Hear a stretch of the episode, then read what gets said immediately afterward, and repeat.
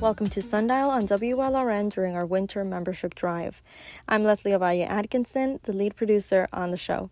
And today we're replaying some of our most memorable episodes of the year. Author Winsome Bingham's latest book caught our attention. It's a sweet story about a grandmother and granddaughter getting out to vote. It's inspired by her own childhood. I'll let host Carlos Frias tell you the rest. It was something her whole neighborhood did together when she was growing up in Fort Lauderdale. They would go door to door to rouse their neighbors and get them all to go to the polling station together. It shaped her childhood, and now she's hoping that experience can help show other children the importance of voting. Winsome's latest book is called The Walk.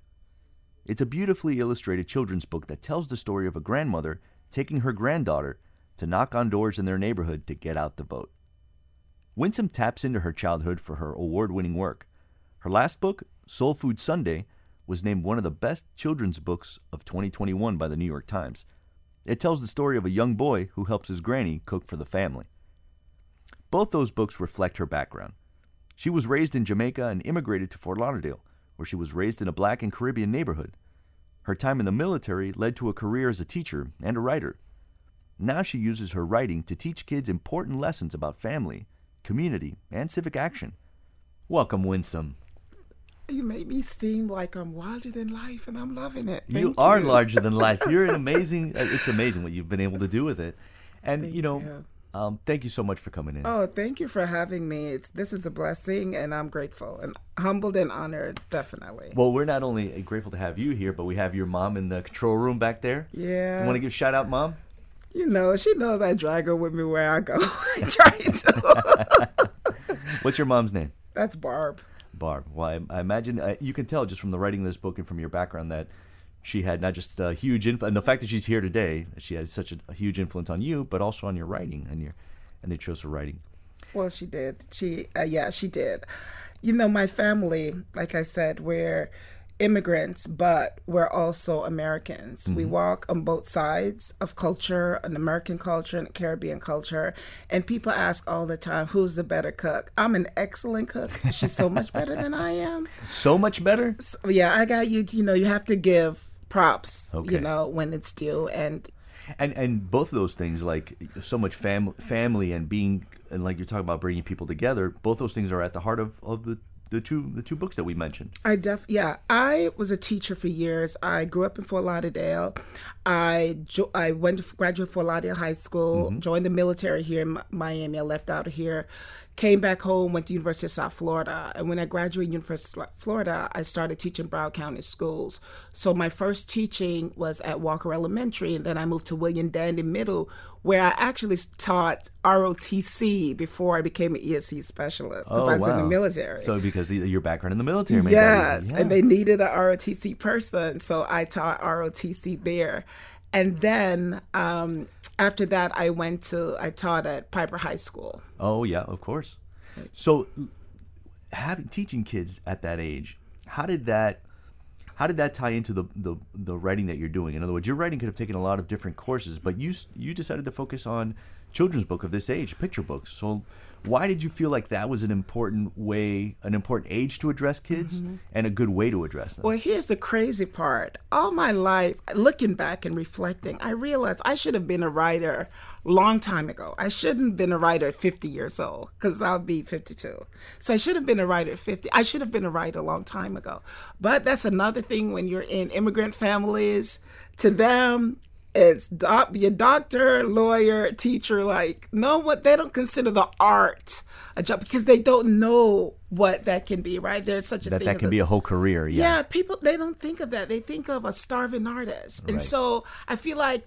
No yeah, there's no starving lawyer. Uh, that just, that's, right. not, that's not a saying. And no starving surgeons, right? right, the starving surgeon. but but on the art side there is now for me when i taught in virginia when we taught in virginia the state of virginia went to what they call alternative assessment and it was for the students with learning disability to still master the skills and concept mm-hmm. that the state Department of Education put in place, but they might not have the cognitive ability. But mm-hmm. I have to show that ha- they have some form of mastery. So they will give you a set of strands like main idea, inferences. Well, what I started to do was use those skills to create these sheets for my kids to teach them. So we use stories. Oh, so you were you were you were organically already doing some of these things that you're that's the heart of your work with your books. Yes, I started using it, and then when my kids started responding to it, I was like, "Oh, okay, I got something here." And then other teachers like, you know, such and such did this, and we need to figure out a way how to like modify behavior. So then we started putting more of the kids into it, and just use those stories t- as a reward on Fridays. You know, they get to to be a, a book all about them, their story. They get, and it was very beneficial. But still, for me it wasn't until the Department of Veteran Affairs, the VA in mm. St. Pete, I have I suffer from PTSD. Mm. And I went to the VA for help for services. And part of my therapy, my therapist wanted me to get back to what I enjoy doing. And so every week you have goals. And so my goals were bowling because I still love to bowl, to hmm. just be able to get out when you know when you're not feeling well Sure. and do something that you love. So it's bowling and writing. And so I went back to started writing again. And my therapist was like, you know, you should do more of this. Actually good. But then it's it's when I realized that when I was writing, I was in such a good place, a, such a good state of mind. Wow. So you had to kind of give yourself permission to start doing that. When you say you should have been writing all along, give me an example. Like when you were a kid, was it when did you looking back now, what why were you seeing the world with the writer's eye? Right, because when I was in eighth grade, I wrote at Sunrise Middle School. I wrote this story that Miss Centrone, that was the reading teacher, thought was Oh, just the. Oh, shout best out to. Miss Centrone, okay. the best thing in the world. And then when I was in ninth grade, What was um, that story? You got to give me that story. It was a story about a boy uh, and a rolling calf. It was like um, this boy went out and he got this rolling calf that's this mythical creature on the island and no one can catch him he tricked the rolling calf and then he they killed the calf so they can have the best beef in the whole world That's so funny. And is that that's a mythical creature from which island? From i don't know my grandmother used to Your tell grandmother us used to tell you those these stories. stories about rolling calf in Jamaica, and you know they're they're like these wild cow, but they're invisible. So I don't know. I, Yeah, so you you have to have somebody early on that recognizes the ability to, to storytell, right? My great grandmother, she's buried here in um, in Fort Lauderdale. She passed away in 2014. But she, when we were all on the island, she would sit us down and tell us stories. If it was a blackout, everybody was for, sit under that mango tree, and she would tell us, "You'd be so scared to move." And looking back as an adult, I'm like, maybe that was her way of keeping us safe. So we're not roaming around in the dark. But she was this amazing storyteller. Even a few months ago, I was with my cousin in the Bronx.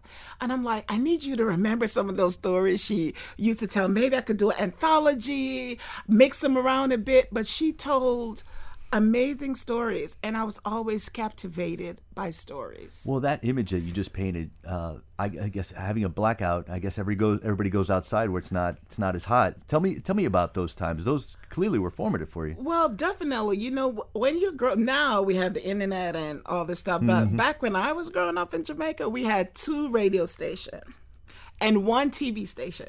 The TV signed on from 6 p.m. to 10 p.m. Right? The radio station was JBC Jamaica Broadcasting and RJR. I don't remember what that that stood for, but it was very limited of what you can see and what you can do. We we stayed outside a lot. We climbed, we raced. I feel like whenever I'm watching, you know, um, World Track Meet, everyone's like, "Have a Jamaican crew." I'm like, "Yeah," because we had nothing else to do but to To watch the track meet, to yeah. run and play, and and just you know, we're running all over the island. And What so, what years were these more or less? in the 80s in, In the, the i came here in, here in the 80s. early 80s so this was in i grew up in the 70s and 80s we didn't have we stayed we literally stayed outside. So you guys would literally gather around under the mango tree. yeah when it has blackout and back then everything was unstable. Electricity was unstable. It's an island so you have hurricane season from what april to november. Mm-hmm. and when those or bad weather they knock the, the the electric lines down. You don't have power. And my grandmother used to say only two type of people roam at night and ghost was one of them right? So so for for us you know when we have blackouts she would gather us on the veranda or under the mango tree she would tell us stories and that was her thing and that was my thing it it led me to like reading books and just escaping. I am a big reader. That was author Winsome Bingham speaking with host Carlos Frias back in September. Her latest book is called The Walk. It's a children's book about a grandmother taking her granddaughter out to get the vote. Still to come, she tells us about how voting played a role in her life after coming to this country from Jamaica. If you like interviews like this, remember your contributions to public radio help us make your favorite shows like Sundial. Here's how you can help. See our show notes for more information on how you can donate. Welcome back to Sundial on WLRN during our winter membership drive. I'm Leslie Ovalle Atkinson, the lead producer on the show. Let's get back to our conversation with author Winsome Bingham. Her latest book is called The Walk. It's a children's book about a grandmother taking her granddaughter to get out the vote. Sundial host Carlos Frias spoke with her back in September. Tell me about kind of being like how being raised in Jamaica with your grandmother and that kind of lifestyle of formed who you are, you know? Well, raising being raised in Jamaica and come to America, I'm just gonna have to say it. I tell people, and I mean this, whomever is the branding and marketing person for America, they're doing their thing. Wow, because they they they had it. Uh, they they convinced folks. What?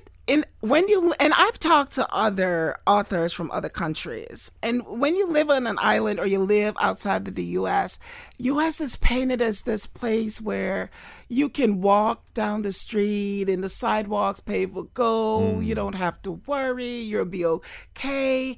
And you come here, and the struggle is real. Wow. Like it is so and you know and, and it's interesting it's interesting because no one tells you that there's a struggle you're just thinking that you're gonna go there, you're gonna be rich, and everyone who lives in America is rich. Like and, you won the lottery, basically. Yeah, and and it's not the case. You know, it's not the case. What led to the decision of you and your family leaving it? You were 12, 13? Well, I came here 12, but mm my family was already here. They came the same reason um, immigrants come to America for a better life, to have something more than what they have, to have access to jobs and those things. And, you know, I came here, went to middle school, I was middle school age. I went to school, graduated, went to the army. Another opportunity, another marketing strategy. If you join the army, you travel the world, you go to college, and life will be great. You you bought everything they were selling because they gave it to me. I didn't know any better, right? You're a kid, you're taught one thing, and then you get to the army, you realize that's not even the case, right? And you, and you were coming from a place where you were really part of the community and part of the culture. You were talking about your great grandmother. Mm-hmm. Um, how important was she in in your life as far as your love of books and and it sounds like creating culture for you guys? Well i one of the so one of the things for us is growing up with a great grandmother. Uh, she lived in a house with cousins family. They immigrate to the us and england and canada and they work hard and they send money home so you can go to school and you can learn everybody makes sacrifices, but you don't realize that as kids. Mm. And I think that's one of the things I reflect on the walk that I didn't realize that when you're growing up and everyone is going to go vote was such a big deal. Mm. You didn't know the adult. Put on your shoes and come. So you just put on your shoes. You stop at the door. Go, go. Let Miss Neva know so we're outside. And you go. Now we're in the street. And all right, baby, I'm coming. Like you don't know. You have no sense of that. And was that the case for you in Jamaica? Was that that kind of um back, or did that start when you get got here in Fort I felt like that started. I don't remember growing up about voting in Jamaica, mm. like because in Jamaica I remember barely that you had two parties and it was really separated where you live. You're one thing, just understanding that as a kid, mm. but it's coming here as little kids where people just do that. That's what they're supposed to do. Mm. And so when people when you're with the grown-ups and they say, okay, put on your shoes and come. You just put on your shoes. You don't ask where you're going, how long you're going to be there. You're kid. You do what you're told. Right. So now I see kids like, well, what are we doing? Wait, and we're like, even the old people like, wait, what? You you talking back? Because we're not used to that. We're used to growing up and people just said, let's go. You do the, and you just do it. You don't question what you're doing. You just do it. And that was a, for, for us. School was out. They couldn't leave you alone at home. And so when they're going to to go vote, everybody going. And so the kids are walking and we're racing or doing that and go somebody go go tell such and such. And to them, to me, it was just you know friends because you live on this on the the block where everybody know everybody Right. and everybody do things. I did not realize until I was older, like what was really happening. I didn't is- realize that. Which is that they were creating this community, or Well, not even some of their career. Like they were going that day, those times we do that, they're going to the school in the park to vote. Hmm. Didn't realize because I would. Oh, so there was this one lady. I don't know if she's still alive, but it was weird to me because she always would come with her walker, and she was slower than everybody. And I'm thinking, if your feet hurt, like, because I'm a kid, so I'm thinking as a kid, right? right? if your feet hurt, why you not stay home? Why you have us in the sun walking forever, taking so long? Because we're kids. We don't know any better. And now looking back, like, oh my gosh, it must have been so important that her feet hurt and she's still pushing the walker up the street to go and vote. And there there is an older lady with the walker That's in your right. book, and so it's like it's those you're telling a story to yourself as a kid. Well, now because I'm reflecting, mm-hmm. but you, and that's what I'm saying with, and I, I, I tell people all the time, right? Once someone, Andrea Wang, who won um, the Newbery, it's like the it's like winning a Grammy, and she did a blog post, and she says, you know, I'm just wondering. There's no tension in this book, you know, and good stories have to have tension, and I said I disagree. Good stories, there are cultures that don't use tensions when they tell their story. They just tell a great engrossing story. And I said, but the tension in this book is there, right? Because the little girl keeps asking them, Are we there yet? Kids have no concept of time. Right. And you know this because if you have kids, you're driving, Are we there yet? You're like, No, we'll be there in 15 minutes. Then two minutes later, Are we there yet? No, there. t- right? They have no concept of time. This Right. little girl have no concept of time. And then she's and I said, but there's also tension from the grandmother, right? Because if you look at what's happening even then and it's happening now, to see that they make it's harder for communities to have access to voting. There's this stress and this tension of who's going to get my voice, right? Because when mm. we vote, we allow people to speak for us. Mm-hmm. And two, will it count? So it might not seem to you that there's tension, but just knowing it's like someone comes and they tell the doctor tells you, no, you're going to have to have surgery. Such you are you're stricken with anxiety because mm. you don't know what's going to happen from that. What would the result be? Or he says, you know, do this test and I'll come back. And the whole time you take the test, you're worried mm. Right? There's this intrinsic tension. It might not show outward, but you can feel it. And is is writing a way that you help kind of dispel some of that, or kind of put that into into a context? You're absolutely right. It is the way for me to put it in a context, to see for what it is. Because if I wasn't writing, I don't think I would even go back to those childish moments that I had, those lived experiences, and, you know, evaluate what was happening at that time. Right. And and uh, writing this book, is your your previous book, Soul Food Sunday, uh, was named, you know, was a notable book by the New York Times. Yes. Um, and it that one was different. One of them is very family oriented, and the other one is civic. But I can't help but feel like those two things are linked, right? But they are linked, right? Right. Because even though it's civic, it's a it's family, right? Yeah, it's a grandma and her granddaughter. That's yeah. right. It's family. And so we think about it, these moments. They're just lived experience.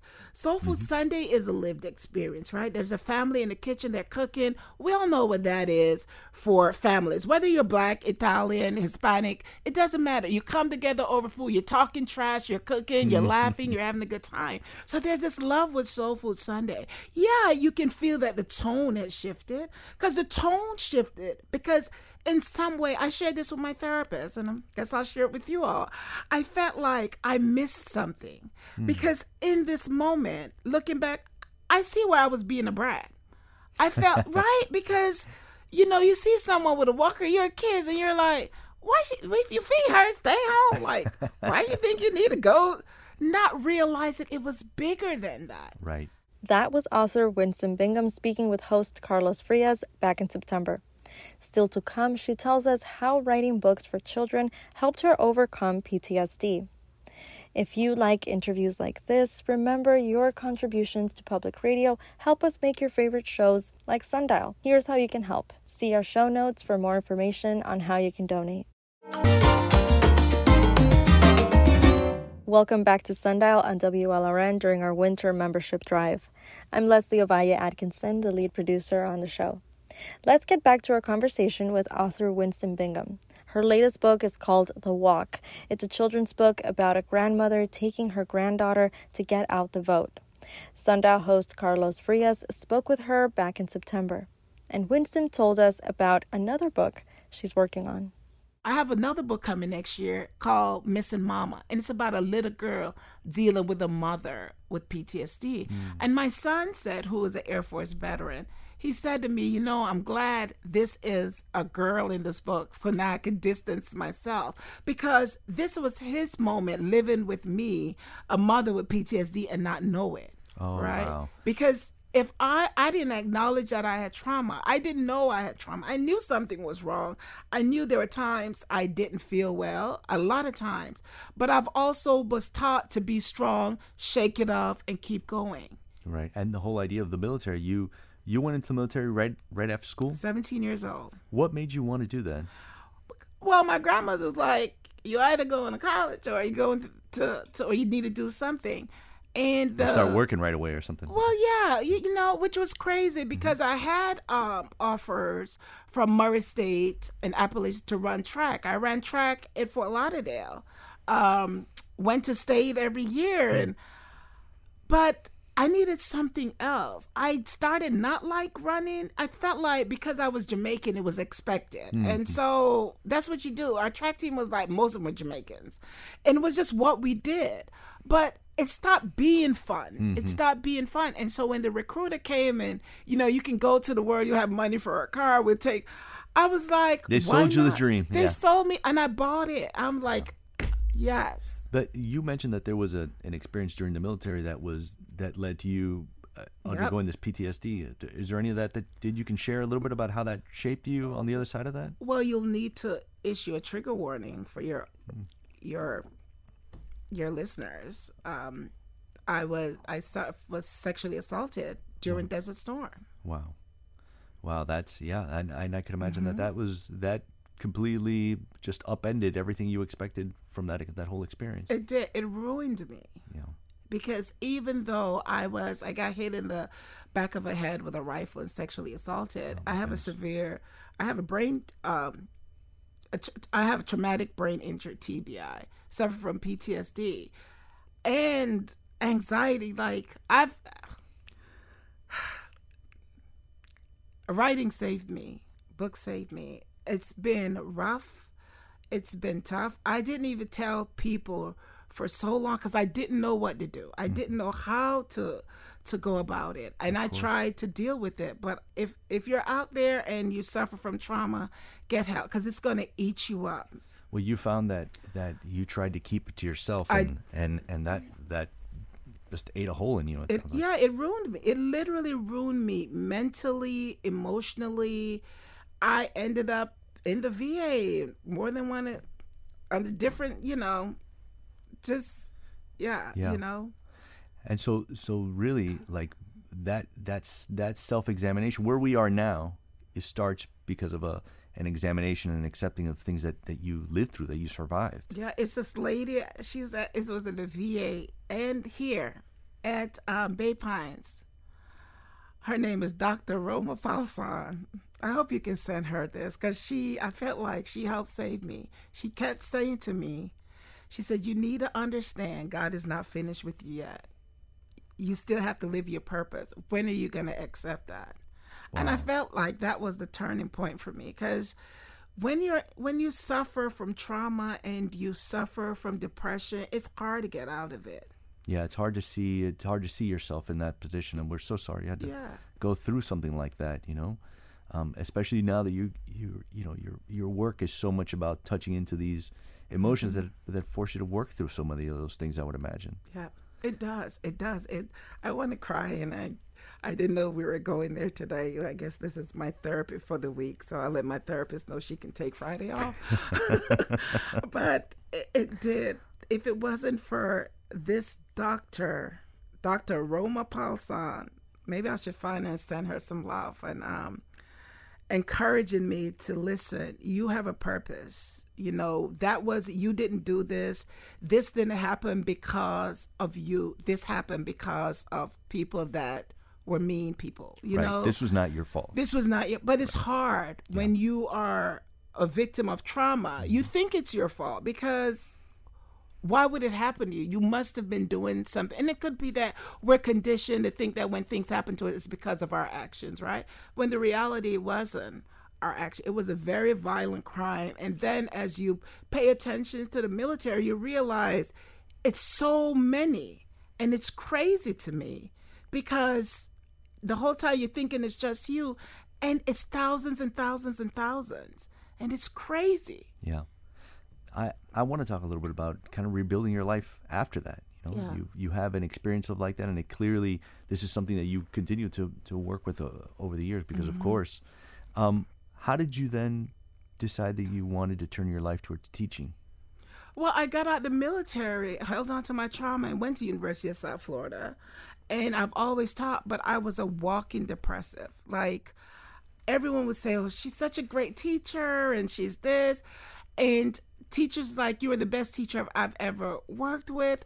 But I was going home just staying in my bathtub and not coming out till it's time to go to work, being depressed, not getting out of bed. Like I have, I'm tell, I, I take meds. I'm on meds. I advocate. It keeps my sanity, but I work hard at just tr- trying to stay positive. I work hard at just being present mm-hmm. in the world and I am honored that these things are happening to me, that I can write a book. And my first book, the New York Times thought it was so great that it's the best book of the year. Fantastic. And then write a book, The Walk, that comes out tomorrow, but yet we're already in our third printing. Like these things, yeah, these are a blessing, but I cultivate and I work hard, you know, and I, I try my best and I still go to therapy and I call in to make sure when I'm feel anxiety or I'm feeling in a dark place, I call my therapist and I say, I need help. I can feel it. Something is not right. And she's saying, Well, you should try to live in this moment. But I can't live in this moment because you don't get better because your books do well. Mm-hmm. Right? When you have something wrong with your brain, something is wrong with your brain. It's not that it's going to get better. Yeah, I have stretch where I feel like, yeah, I'm okay. But then when I don't feel like I'm well, it takes a long time to to get back into the swing and into the groove of things. Right. You mentioned that that books. Well, you're like you said, you're wearing your, your hoodie that says "Books Saved Your Life." Yeah. You said your therapist helped you. Uh, She brought picture books into you as a way to help relate, and obviously that connects to what you're doing now. Tell me Ye- about that. Definitely. Well, because also with a traumatic brain injury, it even though people are like, oh, Winsome's so smart, she has all these degrees, but there were a time when my speech muzzled, and so I feel like I was losing my brain power. But early on, it was tough. I skipped. It missed the people that was around me every day. They didn't notice that I started talking less and that my brain wasn't, you know, gathering my my paragraphs or mm. making sense. And so she started coming back bringing picture books, stories, because they're complete stories. Right. Their thought process, they're able to put stuff together, to rearrange. And she was really good about that. And I just started getting a love for them. Because when I was growing up on the island, I don't remember ever reading a picture book. I read Nancy Drew and Hardy Boys because my great great grand aunt would get up every morning and read them. Same. We had our our library at school was stocked with uh, a lot of Nancy Drew and, and Hardy Boys, so I, I came up with those as well. Yeah, so those were the the books for me. But when I started teaching kindergarten, I would use picture books for to teach my students how to read, how to tell stories, how to recognize a book, the text, you know, how to put you know beginning, middle, end, like the. And I just started love them, and I I collect them because I love them. and you can learn so much from them. They're not just written for kids. I tell people picture books for everybody. That was author Winsome Bingham speaking with host Carlos Frias back in September. Her latest book is called The Walk. It's a children's book about a grandmother taking her granddaughter to get out the vote. And that's Sundial for Tuesday, December 5th. Our producer is Elisa Baena. Sergio Bustos is WLRN's VP of News. Katie Munoz is our Director of Live Programming. Peter J. Meritz is WLRN's Vice President of Radio and Sundial's engineer. Engineering our board operations is Richard Ives. Our theme music is by the Miami Afro Cuban funk band Palo at gopalo.com. You can download a podcast of this program, search WLRN Sundial on your podcast apps. Coming up tomorrow on the program, Kenneth Jessell tells us how he went from being the first in his family to go to college to becoming the president of Florida International University. I'm Leslie Ovalle Atkinson. Always good vibes.